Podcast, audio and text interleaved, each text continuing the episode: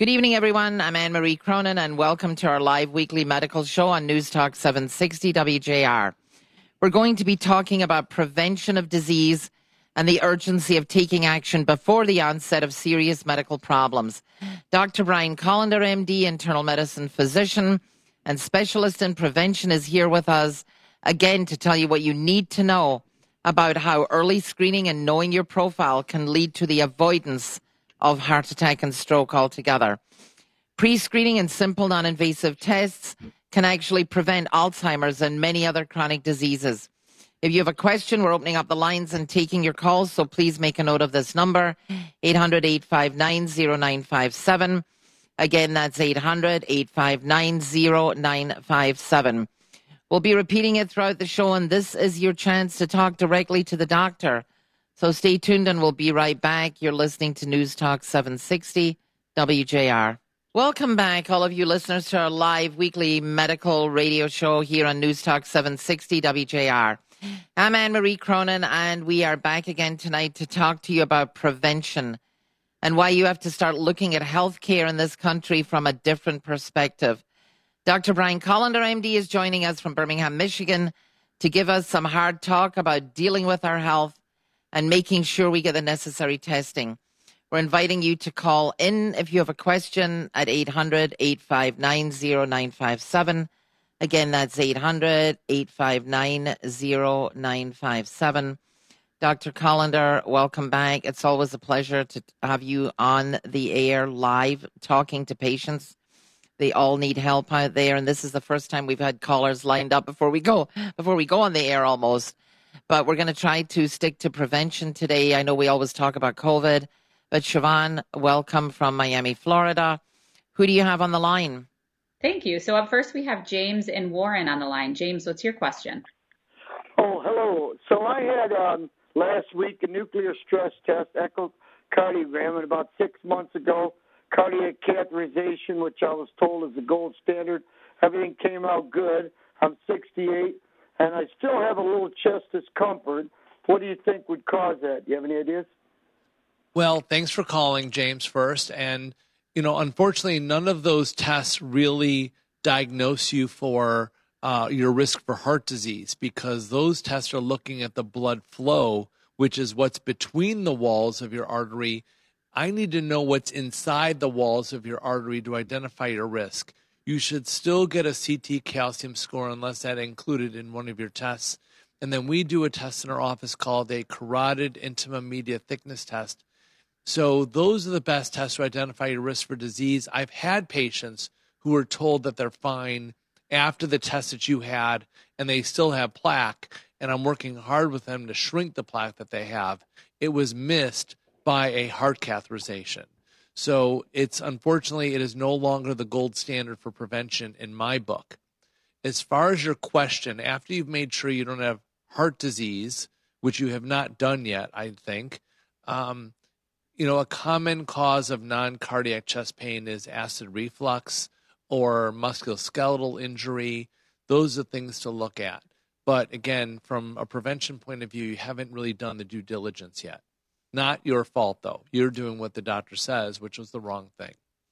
Well, James, thanks for calling. We've got to get on with other callers, but I mean, and you know, in defense of the poor patient that's calling in, you know, his doctor needs to be the shepherd and tell him what test to get, and uh, and he needs to get the CIMT for sure. So, James, uh, you can certainly call Dr. Kolender directly, and we'll be talking about his number. Let's come we back go. to this after the next call. Yeah, we got another call because there's more to talk about here Yeah. about James. Okay, wh- who else Okay. is on the line?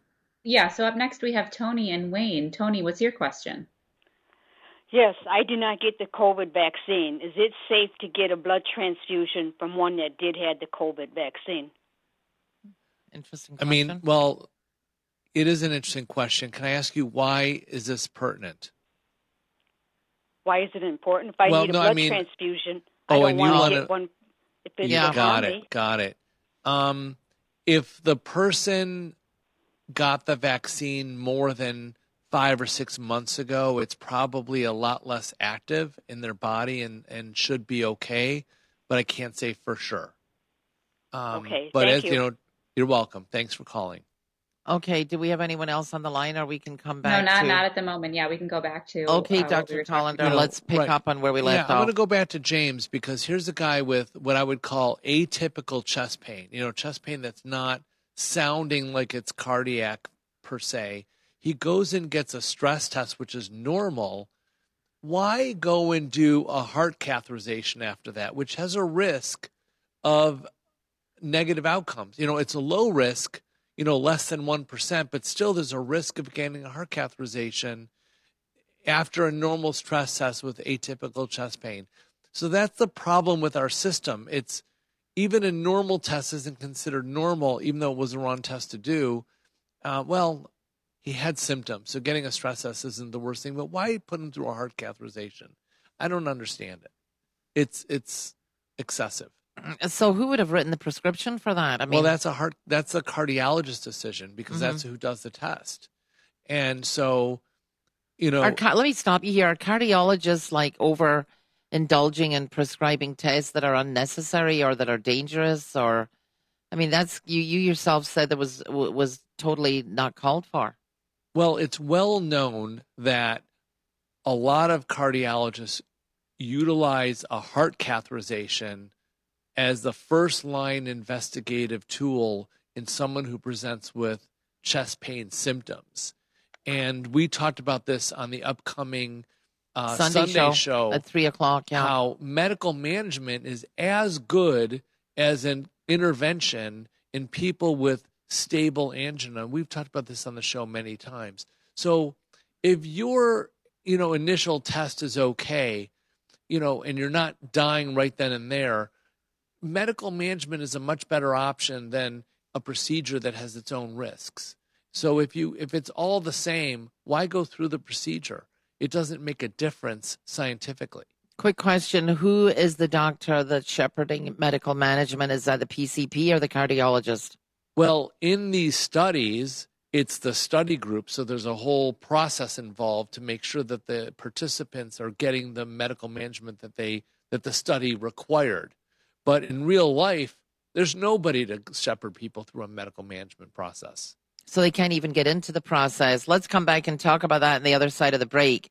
Again, you are listening to our weekly live medical radio show where we keep you up to date on all medical solutions from dealing with COVID to avoiding catastrophic disease. We are here with Dr. Brian Kolender, MD, talking about prevention. If you have a specific question and would like to talk to the doctor directly about what you need to do to prevent or reverse disease, please call us at 800 859 0957. Again, that's 800 859 0957. You're listening to News Talk 760 WJR. If you're just now joining us, I'd like to let you know that we are welcoming you to our special weekly medical radio show on News Talk 760 WJR. We are back again with Dr. Brian Kolender, MD, internal medicine physician and specialist in prevention in Birmingham, Michigan. After 20 years in practice and watching patients die prematurely and unnecessarily, he's here tonight to give us some hard advice on what we need to do to avoid heart attack and stroke altogether. We're inviting listeners to call in with your questions at 800 859 0957. Siobhan, do you have another caller waiting to get uh, uh, on the Yeah, line? so we actually we have two on the line, but let's start with our Canadian friend. We have Dave in Windsor, Ontario. Dave, what's your question? Yes, good evening, guests. One of the things about that can, what are the, can, I wonder if you know too much about digestive issues that can also, can they also be contributed to heart problems? For instance, if you're, if you have like acid reflux and you're not properly digesting your food and you're not properly absorbing it, getting it, giving it a chance to get absorbed into your body, are they major contributing factors to heart disease and stroke and whatever what have you. What do you know about that? Well, thanks for calling, Dave. Great question. So, the term that I use for that is called gut dysbiosis, and some people might refer to that as leaky gut. And the idea is that when we're our gut lining is exposed to a toxic environment, and frankly, we live in a toxic environment, our GI tract is open to the air, if you think about it, and So all the foods, chemicals, pesticides, metals in the soil, um, you know, everything that we eat that is a chemical that we're not raised, you know, or you know, if you want to say, uh, we haven't been uh, developed to d- digest those things. Those damage the lining of our artery and generates an autoimmune response. So gut dysbiosis is a major problem. And so when I hear about people having acid reflux or colitis or any kind of bowel disease or GI upset, I put it in those terms. And these are, uh, I think it's a very effective way to get people to change their lifestyle. Um, and we make the recommendations appropriate to the person and what, what they're dealing with at the time. Okay, Dave, thanks for calling. Siobhan, you have another caller? Yeah, we have uh, two more again now. So let's start with Bob in Shelby Township. Bob, what's your question? Uh, question is for a family of a history of uh, cholesterol, uh, heart problems, and now the family's grown up and getting older, and they're on statins, and uh, now we're finding out the lipoprotein A is uh, getting extremely high for one of the individuals. I know there's a medication for it, extremely expensive, and some studies coming up. But I also know that statins also raise your uh, lipoprotein A. In your protocol, is there anything that you address specifically to get lipoprotein A under control? Well, thanks for calling. Great question. So, first of all, like we always say, especially in somebody with elevated LPA, it's important to identify your plaque risk. So, more than ever, you need to get a CIMT ultrasound, measure your artery walls, get labs that measure artery inflammation that help identify your risk of having an event. That's critical. Um, so that's number one. Number two, people with LPA, you can take niacin. So extended release niacin helps mitigate the risk of LPA. Um, and you want to take as much of it as you can don't take you know non uh, non flush or, or slow release. Uh, niacin's going to cause a, a hot flash and turn your skin red for an hour. That's just how it is. You got to take it anyway.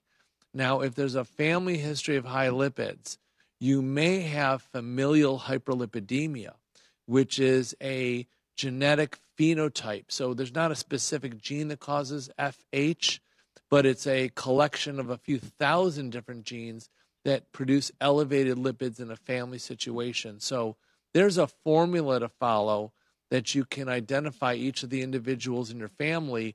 Do they or do they not have familial hyperlipidemia? And if they do, then they're a candidate for Repatha, which is my favorite PCSK9 inhibitor. So Repatha um, is indicated for um, familial hyperlipidemia, and it also, as you already just said, lowers LPA. So you can get two birds with one stone and it would be covered by insurance because it's approved for FH. So you need to go and ask your doctor, you know, you can probably go online, gather everybody's pre-treatment LDLs and calculate your probability of ha- if you fit the criteria for FH.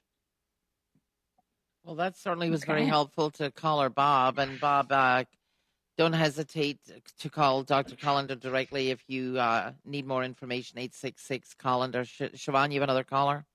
Yeah, so we have two again now, uh, starting with Mark and Howell. Mark, what's your question? Um, yeah, I'd like to have the doctor comment on really when it comes to prevention. Most doctors these days are omitting vitamin D level tests for people as a type 2 diabetic, I've worked on this for three years, well before COVID.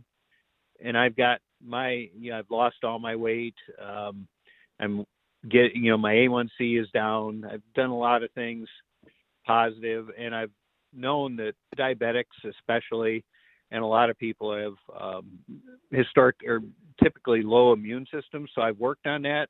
My D level tests between 70 and 90 for three years now, and that's good.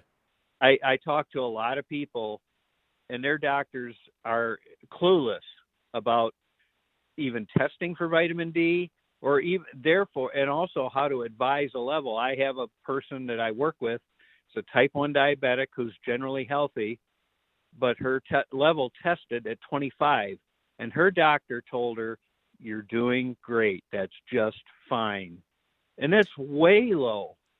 Well, I'll agree with you 100%. Thanks for bringing this to our attention. Um, but there's a few, so agree with you everything you said. So vitamin D, um, as we learn with COVID, helps boost our immune system. And to no surprise, um, if you're not, if you're not on blood thinners, you could probably also take vitamin D3 with vitamin K2. So D3, K2, because D3 is better absorbed when you take K2 with it. And also, vitamin D3 helps um, lower insulin resistance, which is the driving factor in becoming diabetic. Um, you could also take curcumin, which is a supplement. It's the active ingredient for turmeric. Curcumin and vitamin D3 together and separately have been shown to improve people, um, the, improve their insulin resistance.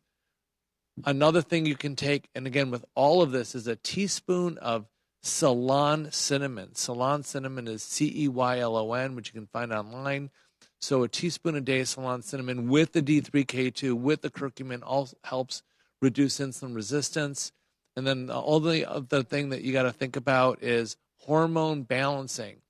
Um, I think all men with insulin resistance and obviously diabetes are low in testosterone. Um, and so that's an opportunity to optimize your hormone levels and further improve your health. And of course, get a CIMT, get a CT calcium score, see what's going on with your arteries. In my world, hemoglobin A1C is not an endpoint I care about. I've got plenty of patients who heal their arteries and their you know A1Cs don't come down and I've got patients with good A1Cs and bad insulin resistance and their arteries are not happy. So um, get your arteries checked and don't worry about your A1C. Mark, thank you for calling. Well, Dr. Kolender, that was a loaded answer. Well, like so- a year's worth of information. And even Siobhan's going, what's going on here? Uh, I know we've got another caller. We have other callers coming in, but we're going to have to catch them all on the other side of the break. But I'm hoping that uh, our last caller got a world of information from you. In the meantime, we're going to take a quick break. Again, you are listening to a special live medical broadcast on the prevention and medical management of disease. If you have a specific question and you'd like to talk to the doctor directly about what you need to do to avoid heart attack and stroke, or if you have a question on any of the subjects we're discussing tonight, please give us a call at 800 859 0957. Again, that's 800 859 0957. You're listening to News Talk 760 WJR. Welcome back to our oh. special live medical broadcast on News Talk 760 WJR.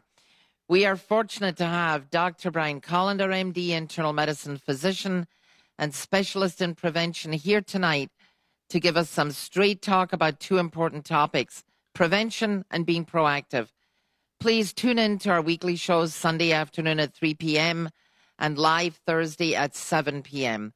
We're inviting you to call in with your questions and talk to the doctor directly at 800 859 0957. Again, that number is 800 859 0957. Siobhan in Miami, how many callers do you have? Yeah, so we have two on the line right now. Let's start first with Kayla in South Korea. Kayla, what's your question? Kayla, welcome. We're glad to hear from you. You're always coming in on Facebook, but here's the doctor waiting for your call. Thank you. Um, Dr. Kolender, I, I'm from a family history of heart disease. Um, I'm not overweight. I eat fairly well. I exercise more than most. I walk a dog three times a day. I'm starting to do kettlebell exercises. I do intermittent fasting. I'm on a fish oil supplement. And the other day I uh, had a blood test, and my HDL is 461 and my LDL is 360. My doctor put me on Lipitor, 10 milligrams, uh, and told me to eat better and exercise. Oh my God, don't you love Um, it? Eat better and exercise. Just love it. Okay. Well, So, I mean, Kayla, I- so I go ahead. Go ahead. No, no, no. So I'm like, I don't know. I know I have genetic issues, so that's probably the biggest factor, but I want to know what you might suggest. Right. So your LDL was 360. Yes. So, just like the last caller, you have familial hyperlipidemia, and you should not be on a statin or maybe just a low dose of a statin, and you should be put on Repatha. That's number one. Forget us. You need to be on both. And the second thing is you really need to get a CT calcium score to see if you have plaque and then get a CIMT or get the CIMT first and see if you have plaque. And then that gives you some data you can follow moving forward on your progress. Um, what were your Should wait- triglycerides? The liver kicks in. Should I wait my two months? He's going to do another blood test and then do the CIMT. Um, the Or cholesterol levels are meaningless. They're they mean Oh. nothing. The only meaning to your cholesterol is that you have a very high number, which puts you in the category of the familial hyperlipidemia, which is a, which means you're a candidate for Repatha, and so you might take a baby dose of a statin, you know, like five milligrams of. Uh, I mean, I like rosuvastatin, which is generic Crestor, over Lipitor. Um, and then you should be on Repatha. And then who cares about your cholesterol? It's about do you have plaque? There's nothing about that number that's going to change anything.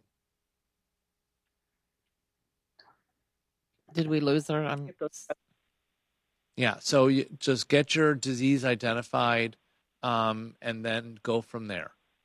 What's your triglycerides? Oh, I'm so sorry because everything's in Korean, so I only uh, had those translated. Okay. Well, yeah. Get you got to identify the disease first, and and get on Repatha and a low dose of the statin, and then um, go from there. And get an LPA, Thank- just like the other caller. Get an LPA level to be sure. okay, Thank Kayla. you.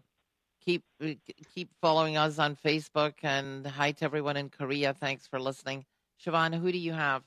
Okay, we have a few calls that came in. Up next, we have Brian from the West Side. Brian, what's your question? Hi. Um, you may have or answered it in part. Um, I'm 61 years old. Um, I have a very sedentary lifestyle. I'm probably 20 pounds overweight. I take five milligrams rosuvastatin. That's my only medication.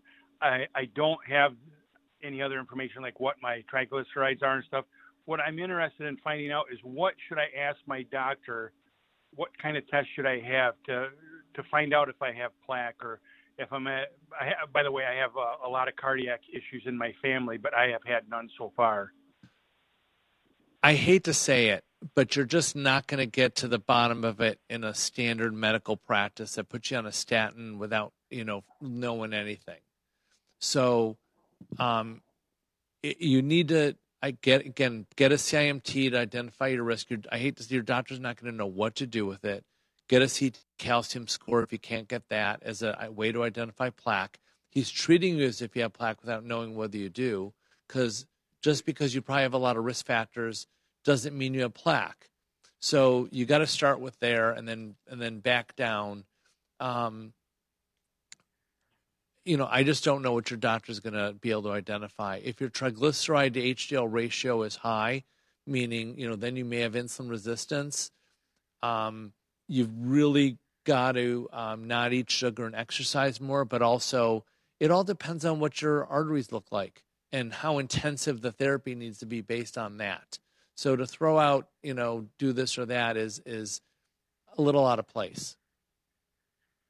So what's he to do? I mean, he's got to Well, be his gotta- advocate, right? right? He's he's got to keep listening to the show or call us and and tells and educate his doctor. That's. Uh, Good. I mean, that's like laughable. You've got to educate the doctor. It should be the other way around. The doctor's there to educate us. Do we have any other callers, by the way? Yeah, Siobhan? we, we do. We do. Um, up next, we have Dan and Flint. Dan, what's your question? Yeah, I have a, a family history of of heart disease and stuff, and I'm around 60, height and weight proportionate, and um, high blood pressure.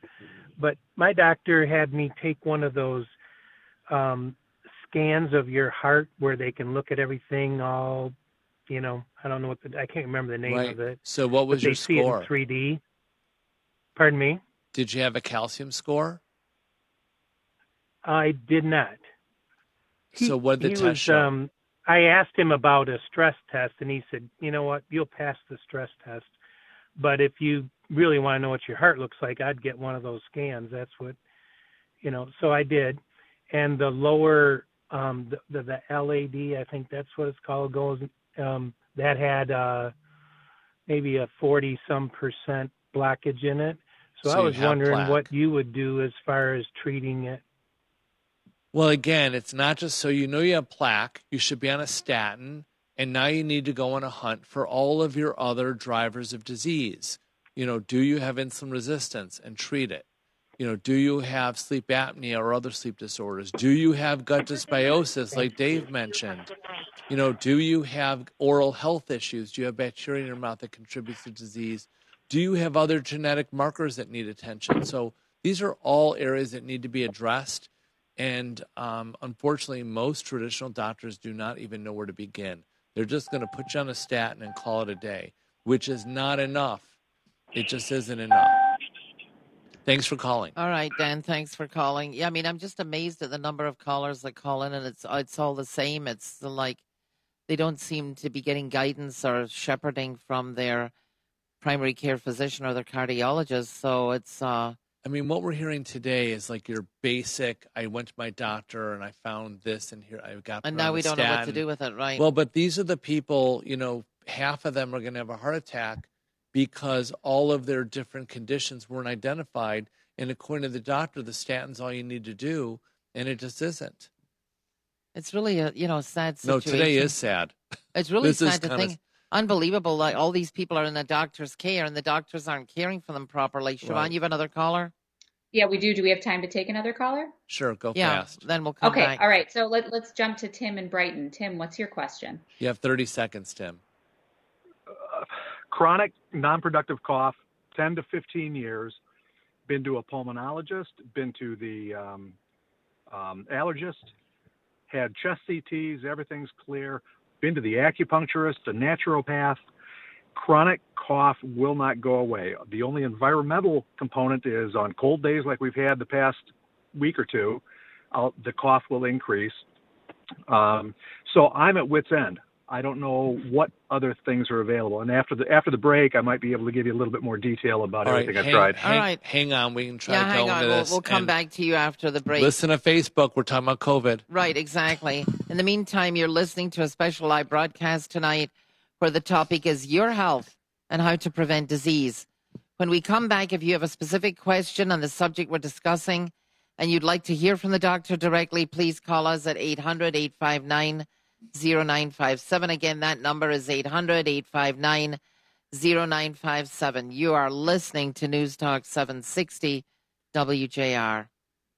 Welcome back to the final segment of our special weekly live broadcast here on News Talk 760 WJR on the importance of being proactive and informed of the resources available to prevent and treat chronic and debilitating disease.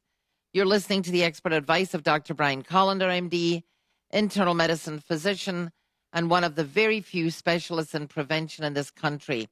If you have a question for the doctor, now is your chance to call us at 800 859 0957. Again, that's 800 859 0957. Dr. Kolender, just before the break, we talked to Tim in Brighton who has a chronic cough. I don't know if he's still on the line, but I am. um, Oh, okay, great. go ahead. So Tim, let's let's make some assumptions. Um, you know, let's assume you don't have lung cancer, you don't have Correct. some um, chronic pulmonary fibrosis, Correct. you know, you don't have some chronic infection that's been missed. So let's assume this is not a primary lung problem. Correct. So, uh, you know, other causes of uh, chronic cough are mild asthma, which is a lung problem. So, you know, I would put you on um, something like Singulair, generic Singulair, uh, which is great for mild cough variant asthma. I would do that first. I would look at this as being a symptom of acid reflux. And again, talking about Dave, you know, this is a um, could be a presentation of of it just could be acid reflux, and I would put you on a very you know uh, restrictive diet to heal your gut in case that's what Yep, it was. yep. Um, Can I I can mean, I yeah. interject real quick? sure. Yeah. Um, I pulmonologist. Um, no, no chest issues. There's no asthma. There's no sports-induced asthma. Um, I've done the Singulair, uh, tried the various inhalers, steroidal and non. We've tried the reflux medications, done, uh, uh, you know, we, we, for, for GERD or silent GERD. That's nothing there. Um, uh, we got to the point where we thought it might have been a neuropathic cough. So I've tried the gabapentin, amitriptyline, no, no, no help. Um, and you know, like I said before the break, you know, the, the tried went to the uh, ENT, didn't see any scarring that was indicative of any significant uh, nasal drainage. I um, have been to a naturopath, changed up the diet, tried to get it, everything changed up. That was unsuccessful.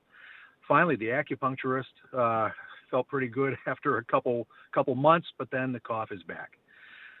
and when you were talking to one of the other callers and you mentioned some of these other vitamin options, you know, the, the D3K1 or whatever it was you talked about, I thought maybe there should be something else along those lines that I could try. Well, you know, I would look at so that as a gut health heal, and you know, um, some combination of the right kind of diet and a you know so a functional medicine doctor that works on gut dysbiosis that's what i would work on. And just because your first go round didn't work i would still work on that route. Um, you gotcha. just may not have found the right food triggers and you may not have found the right kind of supplements to heal it so i would gotcha. still work in that area um, okay good luck all right thanks for calling tim you know, it's amazing that there are patients out there that are bouncing around from doctor to doctor to doctor. It's a challenge to get to the right doctor and to get healed. Never mind about prevention. Well, we didn't heal him yet, but um, you know, you hear this journey. I mean, that sounds like a two-year right. journey, and because each of these drugs, you got to give it a couple months, mm-hmm. and you know, some bizarre drugs to treat a chronic cough. I mean, he did go through a good run of different things um, but just because he went to a naturopath and was put on certain foods and, and supplements doesn't mean it was the right foods and the right supplements for him. So um, we really have to look at, you know, gut health, and this is possibly one of the impacts of it, which we don't think about. So does all of this lead back on the path to prevention? Is this where, uh, you know, the patients that have called in tonight, what are they all missing? I mean, they're all in bad shape. Well, you know what's interesting is that everyone who called either did not have a diagnosis. They didn't identify right. their plaque, or they did identify the plaque and they were still left with no uh, recourse other than maybe take a statin. You know, and for Kayla's doctor to not recognize familial hyperlipidemia with an LDL of over 300 is kind of scary, frankly mm-hmm. just scary. Mm-hmm. And, um, you know, and, and just, it doesn't, you just don't even care about being on a statin. I mean, you need to be on one because Repatha works better with a statin than without one. But the statin's not doing the job. Um, she's it's a genetic problem. Um, so if you have a, if you, it doesn't matter who you are because there's data that shows that people without any risk factors or any family history still get plaque and have events. Right. So you've got to diagnose your disease, which is do you have plaque, and then you want to have data that you can follow. The CIMT is not the data. That's the disease. That's the identification. Then you have to find because repeating a CIMT doesn't help you. Not the CIMT. The C, repeating a CT calcium score doesn't help you. you. You need the CIMT, which gives you repeatable data that changes with the changes of your risk. Mm-hmm. That's what's really you got to do. And then someone's got to guide you through it. Well, coming back to Kayla's case, I mean, she's obviously an American who grew up here in Michigan and is a, a teacher in Korea right now under the care of a Korean doctor. But as much as I know about her family history, her father had cardiac disease at age 30 and he died at age 40 something. So obviously, there's some kind of genetic factor going on there. Well, and I don't understand. I don't know anything else about Kayla than what we just talked about today. But you know, when you have that kind of family history, you've got to go and get fully checked out. And she might have in her mind, you know, I went to my doctor. They said I'm fine. But Mm-hmm. if she's again, if she's just learning at whatever age she is now that she's got a LDL of a high LDL, that's too late. I mean, it's not too late, but it's that you need to know a long time ago, um, and then work on all the other drivers of disease because you just don't know what else is impacting your health. Well, I mean, at this point, though, like you've said, you've had many patients a lot older than her that have come into your practice and you've gotten them under control. So I'm assuming that Oh, no one's too get this under late. She's right. If she's alive, then she, it's not too late, and you can wrap all this up and and follow the, the markers and confirm that you're going to go the right direction. So it's never too late, but just why why are we just learning about that now? You know, and so you cannot assume you're okay just because you're thin, you exercise, Eat you healthy. intermittent fast. You can't make those assumptions. And you know, bad things happen because you don't know what your risks are. So should she be starting off with the CIMT? Absolutely. So I'm wondering what the availability of the CIMT in Seoul, South Korea is. No idea. Yeah, good question. She'll have to look into that, and then uh, if not, she's gonna have to fly back here and get it done in your in your office. Sure. So let we have 40 seconds, Dr. Collin, and what do you want the listeners to know? Well, we had great callers. You know, We we, really did. Everyone's on point. As soon as we say we're talking about prevention, we get all these great prevention related calls.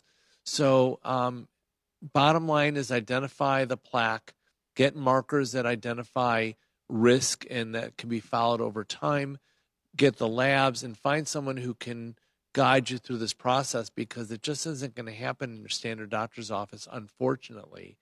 And you've got to be your own advocate because you're not going to hear about it in a three minute office visit. Absolutely. And everybody basically needs to get the CIMT. Well, unfortunately, we're out of time. So I'd quickly like to thank Dr. Brian Kolender, MD, specialist in prevention, for being here tonight and for being willing to share his expertise and knowledge with regards to not only the prevention of disease, but also on the importance of being proactive and engaging with a practice that provides access to the necessary testing. This show is brought to you by Kolender Medical. I'm your host, Anne Marie Cronin, and we hope you got some useful information tonight on how to be your own advocate and take charge of your health, whatever your medical journey. Thanks also to my co host, Siobhan Cronin in Miami. Please continue to tune into our shows Sunday afternoon at 3, Thursday evening live at 7 for the latest medical updates. And thanks for listening to News Talk 760 WJR. Good night and be well.